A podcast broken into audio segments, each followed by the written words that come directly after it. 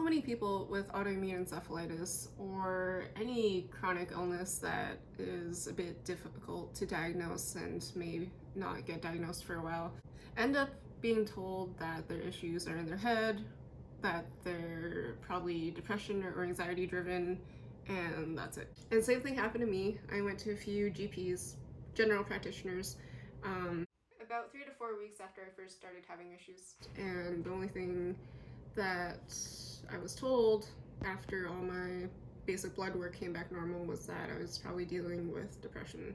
And so I trialed some antidepressants. Uh, I think I've tried three um, in my past, and none of them budged the needle, moved the needle in any direction, good or bad. Uh, one of them, actually, I did after three weeks uh, get an allergic reaction to it. I just got really itchy all over. Um, so that one was stopped. But other than that, antidepressants did not do anything for me. um, turns out in the end, a primary psychiatric diagnosis of depression, that was not my issue. Um, it's just really sad that that's kind of the catch-all diagnosis that doctors end up using to send people away. And many doctors will not dig much further. And many people go months and months suffering with these brewing um, physical issues that are not um, that are not due to depression or anxiety, and they just suffer in silence.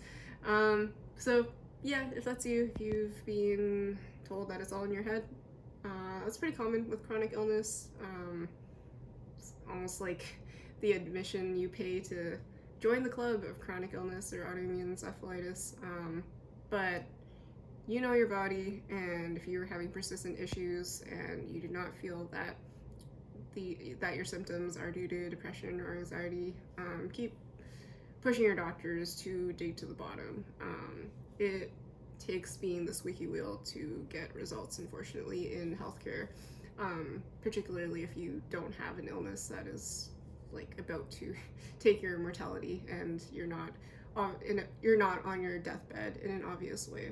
So depression or anxiety, I think, are worth exploring, especially early on in illness if nothing else is coming up positive. But at the same time, after a certain amount of time has passed, you're developing more symptoms. Some of the symptoms provide provide more obvious clues towards uh, some sort of physical involvement, like you're having seizures, for example. That's may there's a good chance that may not only be depression or anxiety, but I've heard stories where still seizures are dismissed, which is really unfortunate. Um, you deserve more from the medical system. Um, you deserve to have a doctor on your side who will admit that they don't know what's going on, but they will do their best to get to the bottom of things for you. Um, that unfortunately is not the baseline standard of care that a lot of patients receive, but it takes a lot of persistence to get your health back. And I mean, I am going on six years and counting um, back to a road to good health, but um, that's just what it takes. And I believe that um, I deserve to get back to good health, especially since I have an illness that has possible um, treatments that are effective. It's just that doctors are too early in their understanding of autoimmune encephalitis and other chronic illnesses to put the puzzle pieces together in a um, fashion that's obvious. so, yeah, just wanted to throw that out there for people who have been deterred by doctors who only want to pass off their symptoms as anxiety or depression.